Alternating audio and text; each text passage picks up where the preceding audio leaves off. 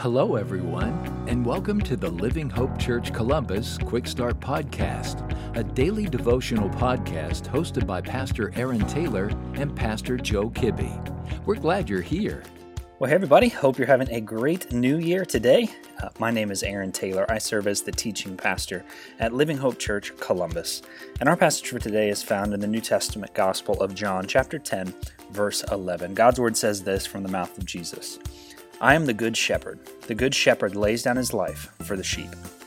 You know, did your parents or maybe even somebody else growing up used to make statements at the time that really, they made no sense to you, but now later in life, you actually understood what they meant? Here's a for example. It's not too complicated, but I remember growing up, my parents used to always say, because I said so. When I would ask them, why do I have to do something? They'd always say, well, because I said so. And at the time, it was always so confusing and so frustrating. It drove me crazy. But now, more often than not, I say those same things to my kids. Now, later in life, I understand why my parents would use certain phrases that at the time I didn't understand, but now I know what they were saying. And Jesus' words here in John 10 are really much like that. In this chapter, John records some pretty significant teaching from the mouth of Jesus as it relates to his love and his care for his children. Specifically, Jesus zeroes in on this imagery that he is the good shepherd. He is a God that is not distant from his children. Instead, being the good shepherd, Jesus is showing us that he is a God that cares for his children. And then Jesus makes a profound statement that at that time, probably confused his listeners. Likely, they didn't understand why he would make a statement such as this. What did he say? A good shepherd lays down his life for his sheep.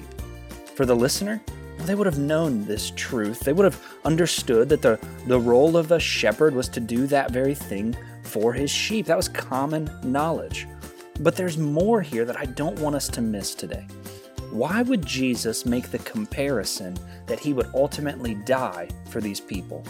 What kind of Messiah would die or end up dying? What they didn't understand yet was the full mission of Jesus that he's communicating here.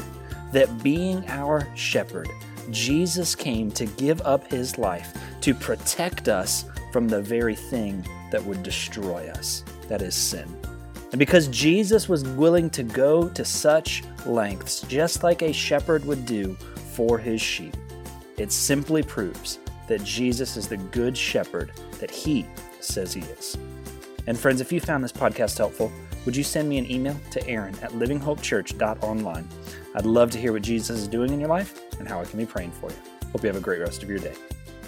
Thank you for joining us today. Be sure to subscribe and rate this podcast. Have a great day.